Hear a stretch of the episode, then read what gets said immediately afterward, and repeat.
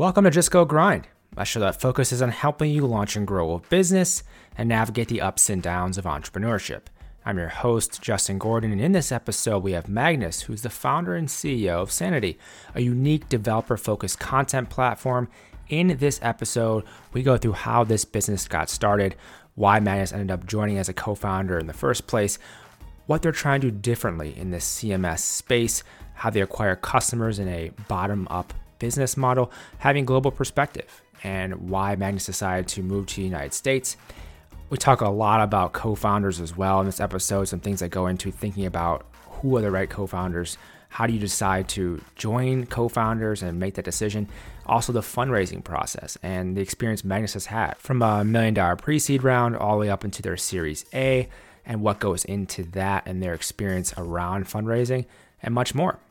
As always, these show notes are at justgogrind.com slash podcast. And you can support the show by leaving a rating and review over in Apple Podcasts. Without further ado, here is Magnus, the CEO and co founder of Sanity. Magnus, welcome to the show. Thank you very much. Yeah, thank you for taking the time to come on and uh, talk about Sanity. And I want to know for people who you know who aren't familiar, haven't heard of Sanity and what this company is, what are you doing at Sanity? Uh, thanks, Justin. Sanity Sanity's content platform. We're in the traditional CMS space. So basically, we we have a system that help businesses administer and and create content and then distribute that out to be used for web pages, apps, Alexa apps, books, and what have you. There's yeah. a lot going on in that industry. So historically, we would think about solutions like WordPress or Drupal or in the enterprise space, you may think about solutions like uh, Adobe, etc. Now, because of all the for those for those who are into uh, where the web is going, there's a lot of development happening on the on on making web pages and in general making faster, more performant uh, web stacks. Yeah, uh, a lot driven by um, API services, etc. And Sanity is is part of that paradigm shift, where basically we're making it easier for developers to to build very good experiences for content editors and, and generally increase content velocity at businesses so that so that they can meet their customers on whatever digital journeys that they may have and use content from the from a single source of truth in a very efficient manner because it's all about digitalization. We saw that now during COVID that yeah that you need to speed up the way you meet your customers and you need to speed up how you're how you're approaching your digital part of the business. Every business is becoming a software company or you'll be eaten by by one, etc. So short and simple, we're a content platform, um, developer focused content platform. And with that as well, then Magnus, understanding that's what you're doing today. Obviously, you raised the Series A very recently. Congrats on that. But how did Thank this you. then get started, Magnus, in the first place? Yeah, so that's a, that's a very um, that's a good story actually. Um, although I'm one of the co-founders and I'm, I'm CEO of Sanity, I wasn't part of Sanity when the thought came together. You have to go all the way back to 2015 when my three co-founders were running an agency out of Norway called Bengler, and they were basically doing all sorts of interesting technological consulting. Um, not so much building web pages, but they're big fans of, of architecture. And at one point, a very, very famous architect called Rem Koolhaas um, out of Rotterdam in, in Holland, he came and, and asked them to, to give an offer for redoing his webpage away from WordPress. And because they're a huge fan, and he's like he's like Michael Jackson in, in architecture. So they they made an offer, got the job, and they wanted to build a really high performing and nice web page and they didn't find any backend system that they thought were good enough for what they were going to build. So they built their own, which is now Sanity, back in 2015, and then they they self-funded it and bootstrapped it through work with MIT, the Mellon Foundation, um, DSR, another architecture firm in in uh, in New York. Um, got it all the way close to launch, and um, we're about to launch a product without really having a a company um, plan behind it. uh, there were about 10 people in the agency back then. And then in parallel, my life was began in consulting and investment banking. And I was I was in private equity in a company called EQT Partners, where I spent seven years and, and had a good time. And at some point, I felt that I was far too uh, I was far, far away from where the real action was going on. If you look at the world development, is probably one of the biggest shift in in economic economic development in in I don't know 100 150 years if you if you look at what's happening with technology. Yeah. And I was totally far away from that. Buying uh, engine cooling company was something I, I owned. Uh, we owned a uh, oil service company, etc. So I started just by myself, age 35, started programming, um, mainly doing neural networks um, in Python and learning Keras and all that. Um, and then then I left uh, because I, I, I really wanted to try to build my own company. Um, some friends of ours put us together and say you should really talk to each other. I, I was just sitting in my attic programming. I'd been doing that for the last six months, um, and we got together and figured out sanity that the, the industry is is huge. There's a lot of change going on, but the tools out in the industry haven't changed. In most of them are for the early 2000s. So we thought it was a huge opportunity to build something that could change how people think about content, how people approach content, um, and uh, yeah, that's that's what we set out to do. That's part of the plan to move to the US. US obviously a big big market, both in the developer sense and in in where the technology is moving, but also on the on the business side. So sorry that was a long that was a long story maybe. No no no it's totally fine. I wanted the context and i've had t- t- like much much longer stories on that on the founding because there's so much that goes into it and i have a lot of questions around it. But one of the things too uh, going back to your point of you know there being some different options out there that weren't necessarily that great and you mentioned like wordpress for instance. Take me through maybe the differences that you were trying to you know create with with sanity when you decided to launch this. Like what were some of the the things you were trying to do differently from other kind of cms's out there at the time? Yeah that, that's an excellent question.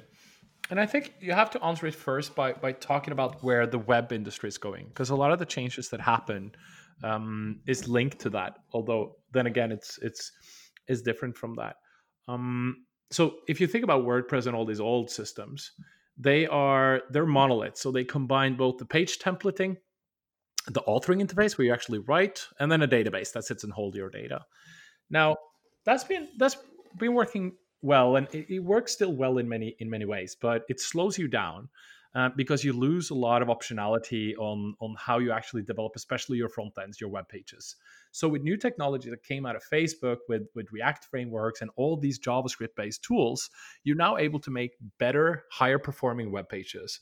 And then Google started ranking web pages on how well they perform. So it actually impacts not only what what you see as a consumer, but how you rank on Google search, etc. So th- there are a lot of things coming together that made people look for better ways to develop web pages. Um, as as a response to that, these these content platforms started to adapt, but they they without getting technical, they just they just did small uh, adaptations by by putting APIs on them, etc. What what Sanity really does different is that is that we're introducing a paradigm shift to how you think about content.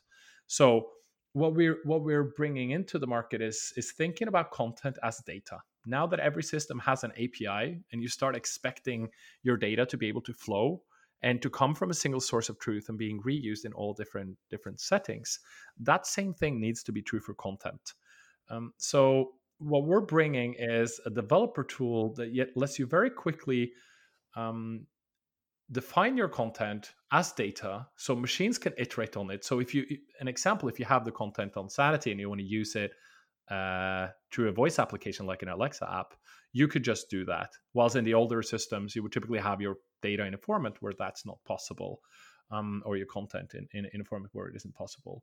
So liberating the data to be to be reused and distributed easier is one thing. And then in parallel with this, there's been a huge trend of of empowering JavaScript developers.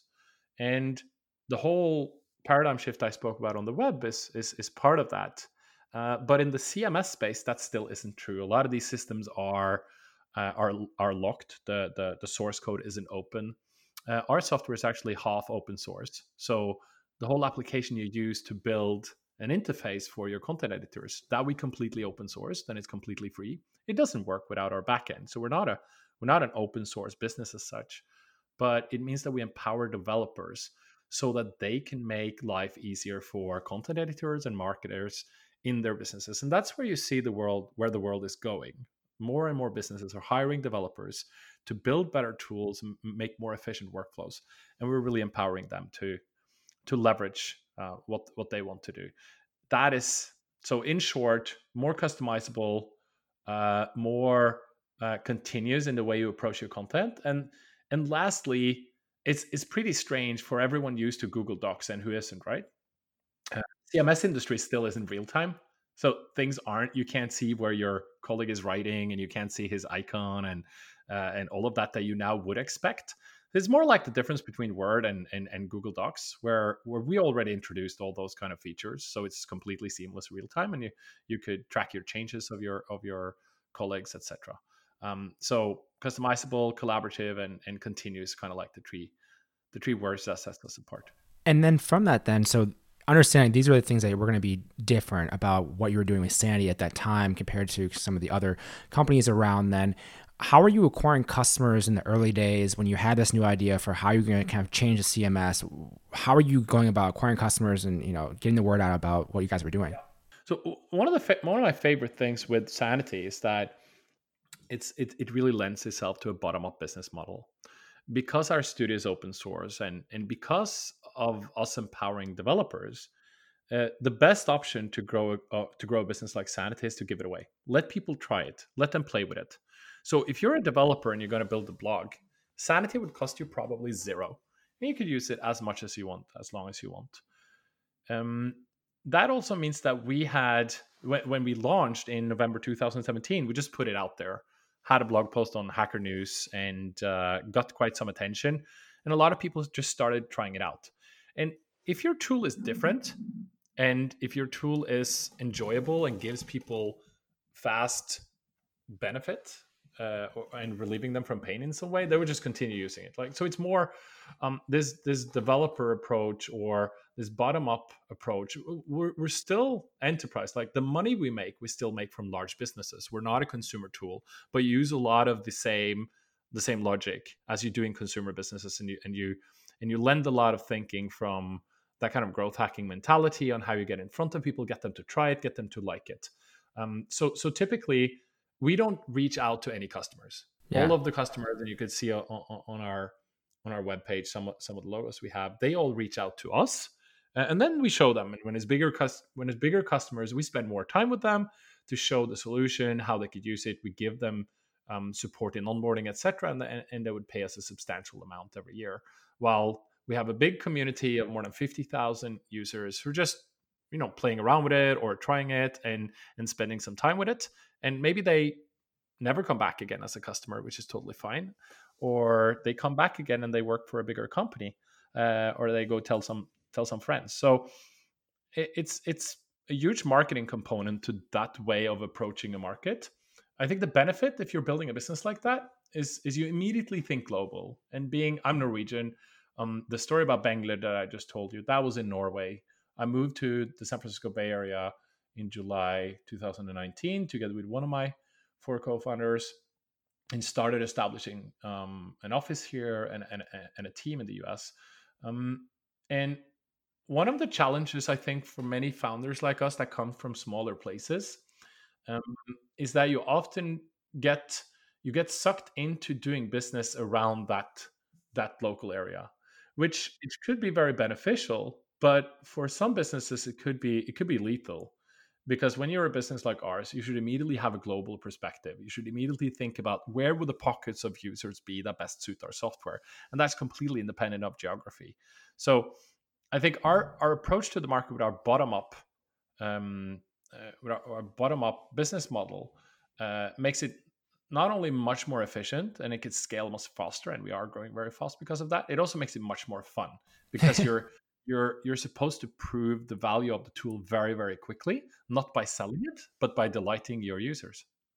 Yeah so they'll actually want to use it again and again continually and and with that as well has that always been your thoughts around the business model? Was it always the same or has that evolved over time the last number of years since you launched yeah, that's a good question. No, this was always clear for us. We uh, it was so clear for us that we said no to a, to to a couple of very large customers, both in Norway and in the US. Because uh, what what what sometimes happen, and I could say tend to happen, but I don't know. This is my my first startup. uh, uh, uh but what is clear is that if you have something that is interesting, uh, large businesses and enterprises they have a lot of money, and to come around good good people, good developers, good technical people is hard. So if you have something interesting, they wouldn't shy away from uh, from try to pay you to make the tool what they want it to be or to implement it for them. Um, and we were from the outset, uh, and I think driven by a lot of the things that I've seen earlier and my co-founder's experience with technology and my experience in business, it was very clear for us that was a lot. There were a lot of pitfalls where people who want to partner, quote unquote. And, you know, startups don't die from starvation; they die from indigestion. and the problem is that if you if you if you think you can make money on all these things, then money isn't really the question in the early days.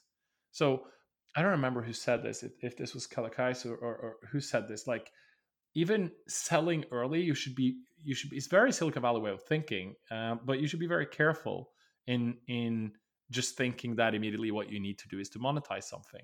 Because if you do that and you don't do it in the right way, and it, it doesn't scale or it doesn't show that the tool uh, could be scaled in the right way, or, or even worse, if they start putting requirements on your software that pulls your whole product in the wrong direction, um, then you're lost in the beginning from kind of early success. So yes, it was always the plan. It was always the plan to go global. It was always the plan to be careful with partnering.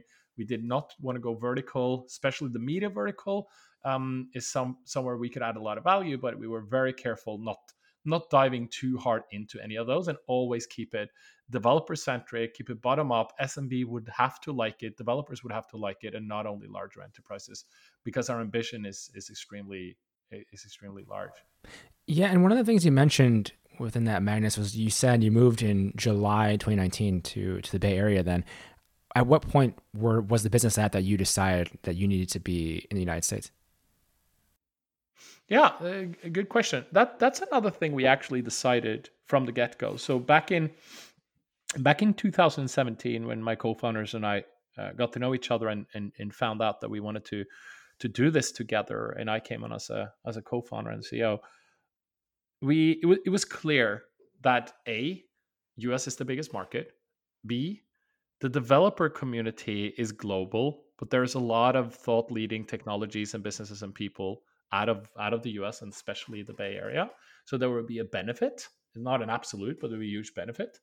Um, and then thirdly, our business model with the bottom up and the way we were thinking, um, Norway has a lot of capital, but there's not a long tradition for building this kind of businesses in Norway. So there was there was little capital who had confidence in in that approach. There's more prone to maybe pushing sales driven business models as opposed to what this is this would be called a product driven uh, model. Uh, so the Silicon Valley ecosystem for funding was also more attractive for us because of that reason. So it was clear from the from day one. Um, we had a lot of do we had a lot of internal things to do and and both in the organization and the product. So we didn't want to start splitting the team immediately. And then we we did a pre-seed uh, of a million dollar back in you know immediately after launch, and we figured that we we uh, we needed to get some more stability before two of the co-founders moved to the US. So it took us a year and a half, but the plan was there from the from day one.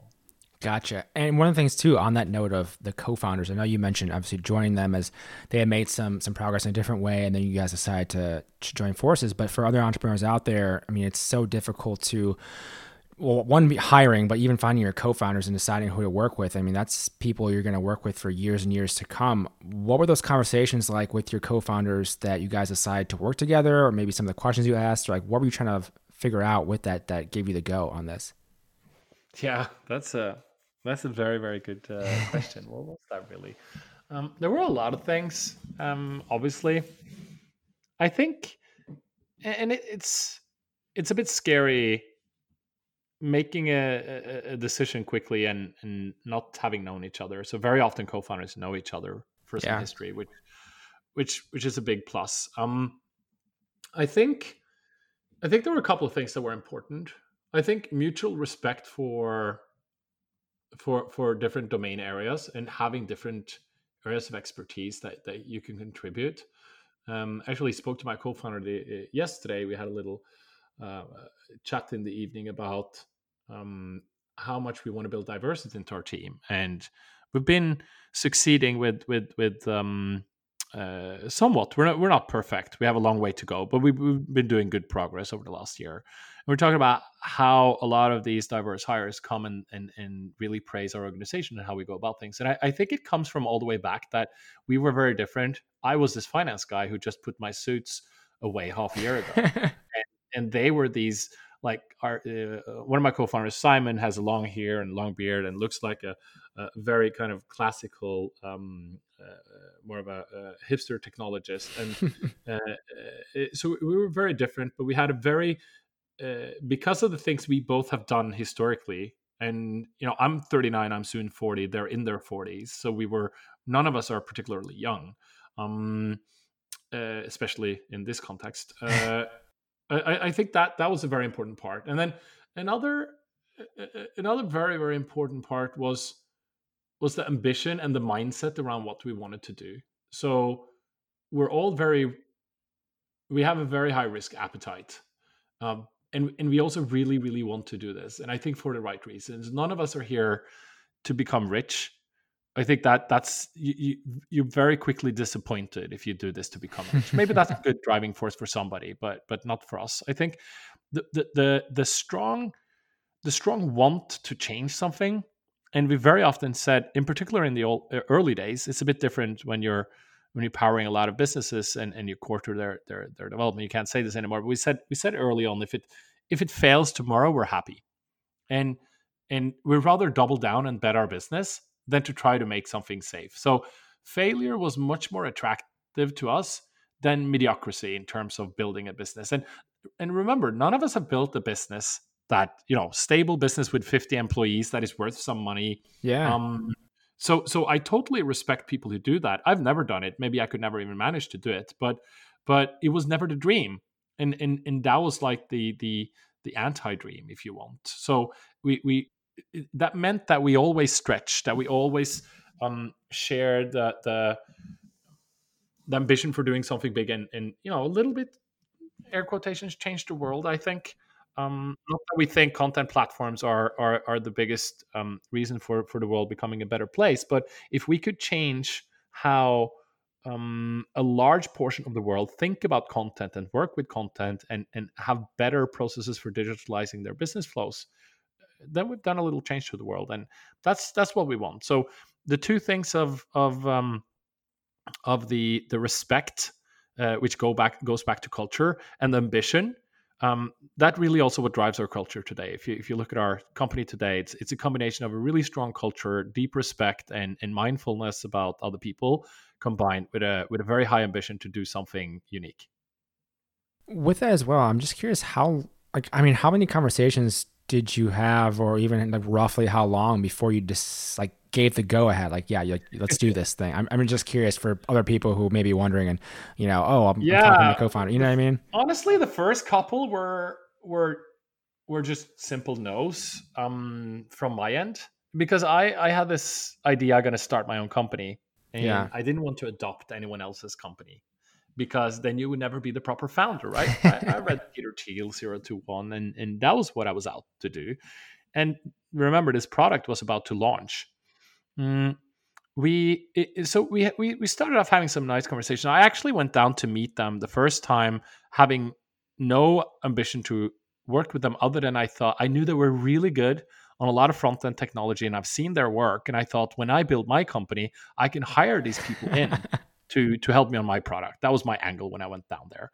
Uh, and uh, having met them, and we sat for two hours. I think we talked a lot about some algorithms that I was building on my old emails from my private equity days. I was I was kind of building a uh, little app to generate emails and stuff like that. I was just playing around, and I showed them.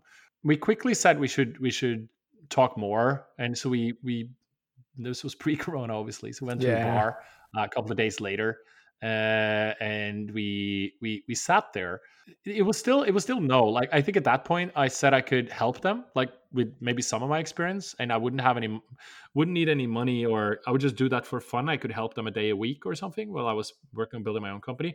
And then what happened is that they let me into their Slack channel, and since I was so eager to, I was right then focusing on learning React, building web pages, uh, and since they were so good, I was sitting chatting late at night, you know, almost every day with one of my now co-founders about how you go about building these pages. What is the logic around everything around the web? And they taught me so much, um, and I got closer to the culture and saw what they were doing. And because Sanity, being a content platform, ties very, very neatly into that, they they taught me a lot around Sanity as we went.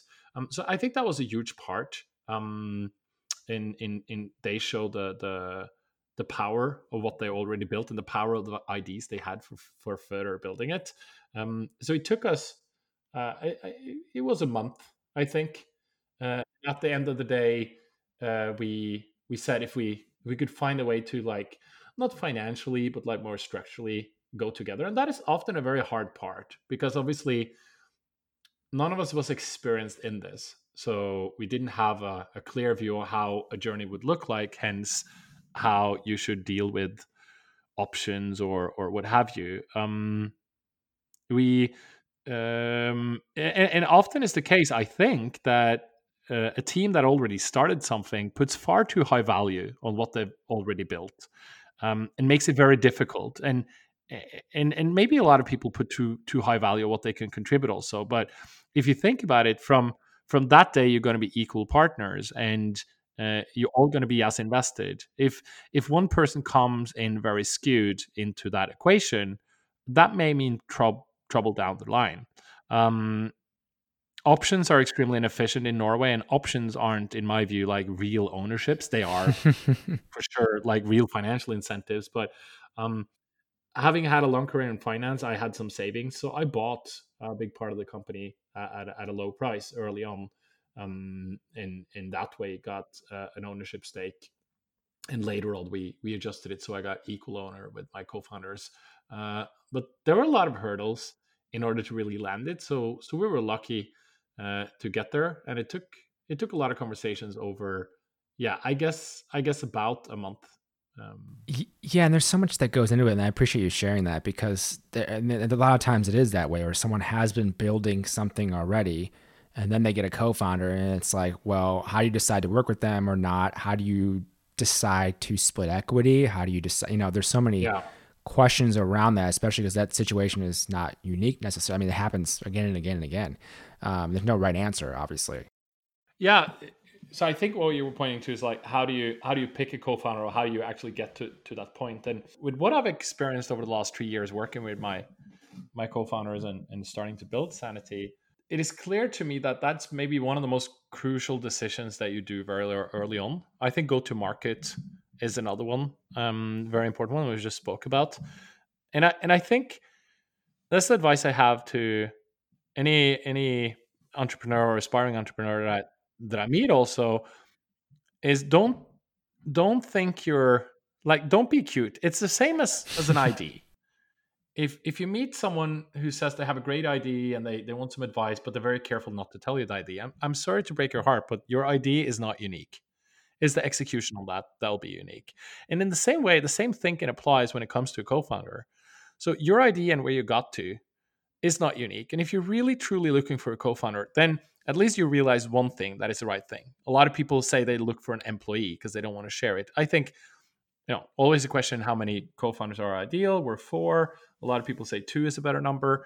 I don't know, but I think it comes down to what kind of competencies do you need and and and who do you need to be totally totally invested into it because it's a it's an almost impossible journey and we're only started like we're series a stage we we've gotten through a couple of hoops that are very difficult to get through but we're still very very early days, obviously, and uh, it's so difficult what you're going to do um, that you need someone who really buys into it. And not to say that people who are employed don't buy into it because they they really really do and there are ways to to uh, to to to motivate and, and and give them part of the ownership obviously. But i think the core of a co-founder is that they that they they share something that is unique and they share that that that struggle of getting there uniquely. And uh, they they need to be able to contribute over time. If not you get you get trouble. Uh, and you need to contribute both with the skill set that you're actually able to grow into that role because most co-founders i think need to grow a lot to to keep that role but you also need to work extremely hard to get to get the things done and and it, it's almost all consuming of your of your thinking and what you're doing. Um, so if you think about it that way it's not really a question of whether you're giving some someone a couple of percentages up or down um, but again i'm not the most experienced there's probably studies saying like how much should you give a co-founder and, and how should you think about it but the uh, there there's a being Nordic at least. I think there's a there's a great power of of equality in a team. If everyone's going to pull in the same direction, they all feel like equally empowered and equally valuable, uh, and we have to prove ourselves to be that.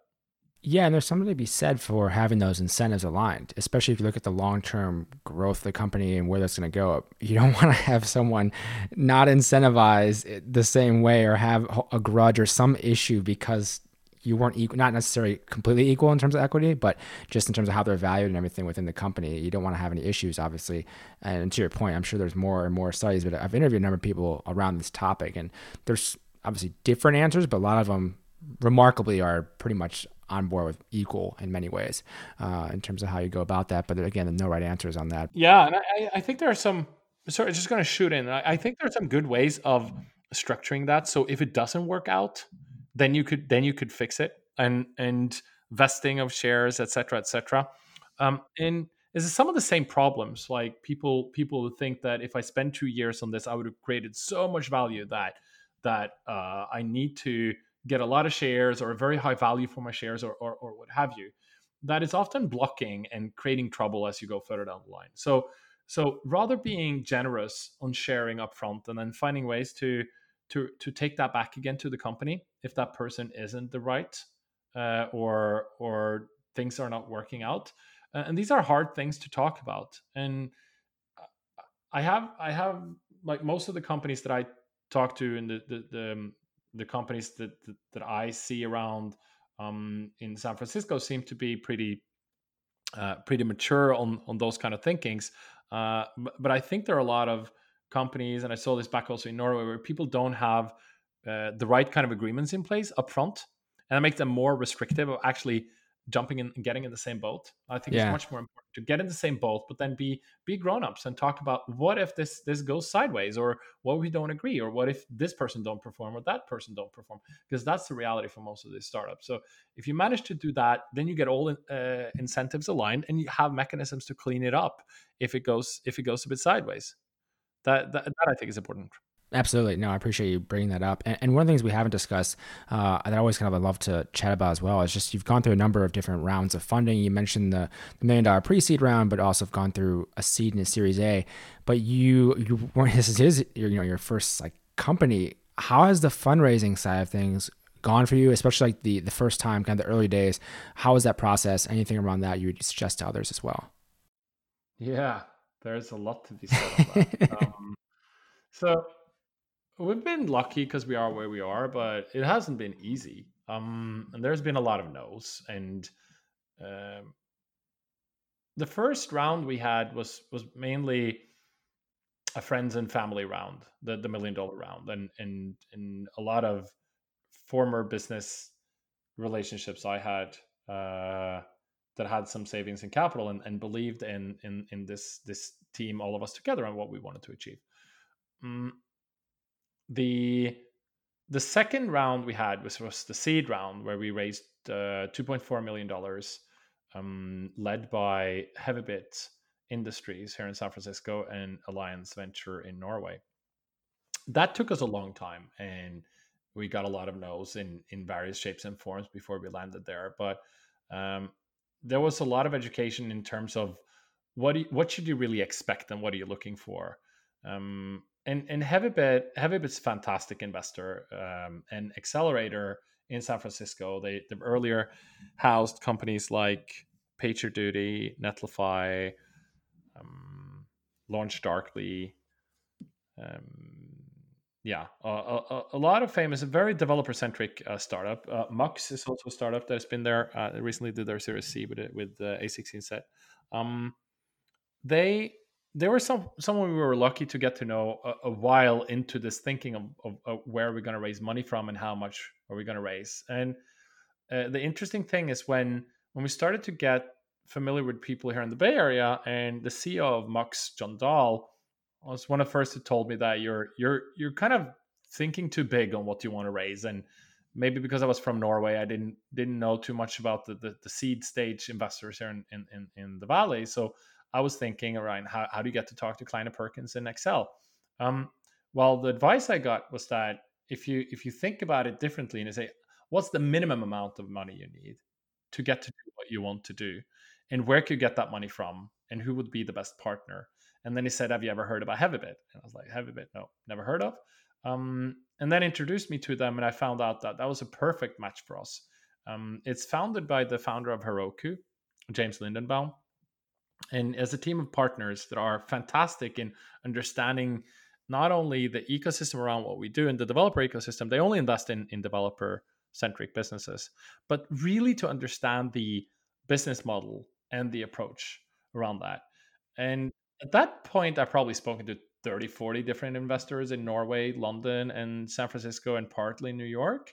Um, and it, w- it was clear that they really understood our business and what we were doing and really understood really understood what we tried to do and they were also really skeptical so they weren't they weren't they, they were really straightforward and told us like all the all the challenges they saw that we need to tackle uh, in order to make this a big business and it was this very productive um, uh, constructive dialogue from from the get go. Whilst a lot of these other discussions were, I I feel that many of those who praise you the most, uh, and don't seem to really grasp the space you're in, they they may be very positive and and, and, and like you, but that it's hard for them to find the the proper evidence of whether this would work or not.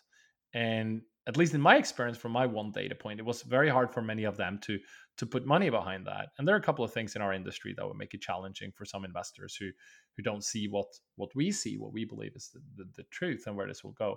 Um, and heavybit was was one of those specialist investors that really understood us uh, and that re- didn't really try to paint a rosy picture. Um, and from the first conversation we had until they signed i think was was eight months. Um, and a lot of convincing and discussions and that's one of the the best partners or that's the best partner we could have gotten uh, at that point um, and and but it wasn't it wasn't what we thought we were going to do. We ended up doing 2.4 million. I think when i started uh, this this kind of round after our our pre-seed uh, I, I, t- I told my friends that I think we're going to do three to four million dollars from you know Accel or one of those. they sometimes go in early, and we're we're we're better than average. And why shouldn't we be able to do that? Well, there's something to be said for yeah for finding those right partners when you are pursuing fundraising, and and then from there though that was the that was the seed round that took months and months and months, as you mentioned, to to close it. Actually, then the Series A that recently closed. Take me through where you were at in the business at that point and and how that went, because there's obviously companies going to be listening that also have raised a seed around already, or but are raising an A. I'm curious as to your experience yeah. with that. Yeah, that was a different experience. We um we got here in the summer of 2019 when we when we when we did our when we did our seed round we had a couple of hundred thousand in in revenue and and some customers that were interesting. Um, and I don't know, 10,000 users on the platform or something. Heavybit, and also some of the angel investors we got back then, which Jon Dahl from Mux, uh, Matt and Chris from Netlify, um, Ohad from Stackbit, people who've been funded by by VCs before, went through Series A's before, uh, either one or multiple times. Uh, we we we had a completely different set of advisors that could help us, and in particular with Heavybit. Um, so uh, it was much more clear for us without speaking to everyone to to understand what we what we had to achieve in order to get there. Uh, so we worked much more without talking to VCs. And I think there are two schools. Like someone say you should always talk to them and, and get to understand. I, I definitely tend to to to to fall that way because I need to understand the lay of the land. But with the support from from a good investor, I would much more lean on them on what we needed to have. Um, and what we did, we worked hard to to balance the business in between having the right organization, having the right uh, go to having the right product, and having the right go to market. And go to market then being twofold. One being the the general bottom up traction that we had on users as compared to revenue. And there are a lot of people over focusing on revenue. There's a lot of people under focusing on revenue. I think where you should be I think in general, revenue takes away a lot of questions. But if you have the wrong kind of revenue, it just raises a lot of questions. So if you if you manage to have in your industry a attraction vertical that is not directly linked to money, I think you could prove a lot by, by the interest people have in using your tool. And we have developer signups, active developer users, more like uh, consumer businesses um, ha- have their benchmarks. We had a lot of discussions whether we should go flat out on just signups or if we should build a business in parallel. But you know, when when you've been in business six months after launch, one of the largest restaurant chains in the world, they contacted us. And they wanted to use us, and they're now one of our biggest customers. And they they they wanted to use Sanity, and there was no alternative. There was no other tool they could use. Then, of course, you have to sell. You have to you have to build a business, and that happened multiple times. So um, you can't always choose. And for us, it was very unnatural not to build the business. So at the point we raised our Series A, we were at roughly two million dollars ARR, which is more than people say you normally need. Um, but I think it's really industry specific and case specific uh, some industries that would be crazy to try to go for a couple of millions in ARR, and you see a lot of Series A rounds being done on half a million dollar revenue or a million dollar revenue. Um, uh, but there needs to be something unique, and I think that the, the, the question is like, what kind of what kind of questions and answers would investors see when they start opening up and looking under the hood of the business? Uh, and again, revenue could answer a lot of questions, but it could also raise a lot of questions. So we got questions when we raised our A, for instance. We did this during Corona. So we we did our close with Threshold in June. We announced it in late September or early October. We also had a couple of subsequent closings with people like um, Ev Williams from from Twitter. Um, and before we announced it, but the but the big deal was done with with with uh, Josh Stein at Threshold in uh, in May, and then and then announced in in, June. No, sorry, closed in June. Um, and and I think we heard a lot of comments around because we had a fairly developed business that it that it was still a bit founder led, and we didn't have like account executives to to show that this was proven um, without, which is which is a bit crazy to have as a comment for for a stage business that that has two million dollars in revenue we also had one customer that was quite big and there was all these things but i think that proved that a lot a lot of the questions you get when you do have revenue but for us it would be it would be crazy to try to raise without revenue because one of the questions in our industry is who could really build a business around the content space and who could really change this space. There are a lot of it's quite easy to build a cms it's very hard to build a cms that the largest uh, fast moving consumer goods companies and, and, and restaurant companies in the world uh, would use as the core platform for having their digital journey with customers.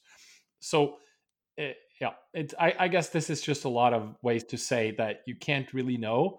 Um, but the way I got through it was to talk to people that I love getting input from people that are believable because they have some sort of angle. Yeah. Um, and very often I meet people that I don't necessarily agree with. And one of the one of the benefits and one of the pains of being a founder is that at the end of the day you have to close the door and decide for yourself.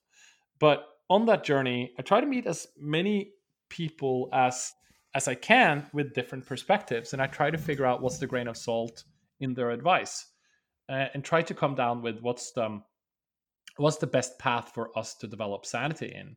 Uh, and we ended up with focusing really hard on developer signups, and we were at you know, a couple of thousand, I guess, when we when we went out with our Series A, when we had a couple million do- uh, dollars in ARR, uh, and we had a balance that that for us, um, I think was the right way to to develop it. Uh, and we ended up with a fantastic investor. So from that point of view, it's good, and it, it also led us to have a fantastic growth after. So we're still growing very fast. Yeah, and I like you know to that point of what you mentioned, it's you're getting all these different opinions and, advice and et cetera from different people around you. But ultimately, you know, to your point of making the decision, like you have all the data and you know more than anyone else would because you're in the company every day.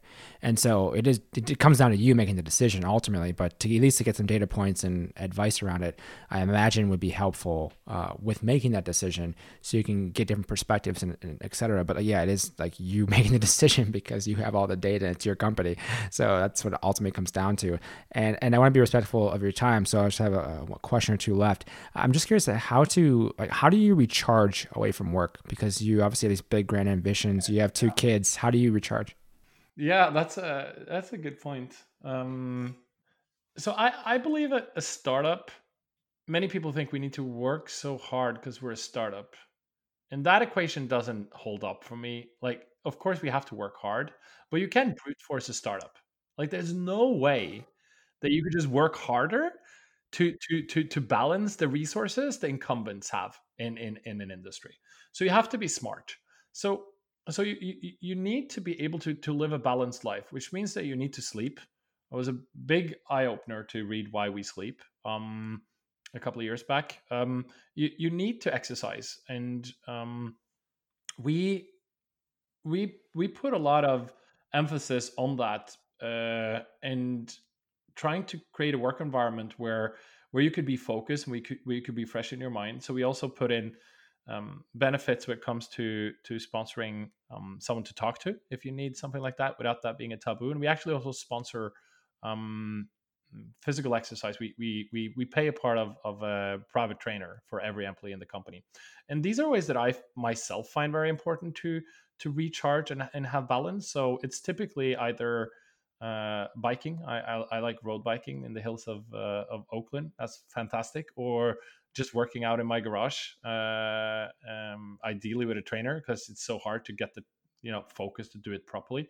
Um, and then and then if I uh, like in addition to that is of course to spend time with the family and, and trying not to be stressed when I do it because that's like the worst squeeze you could be in. So trying to have good time. My my son is four and my daughter is six. They're obviously Norwegian, but they're now fluent in in in English. And my daughter is on to learning Spanish and and trying to just be relaxed and be close to them. That that really gives me a lot of energy.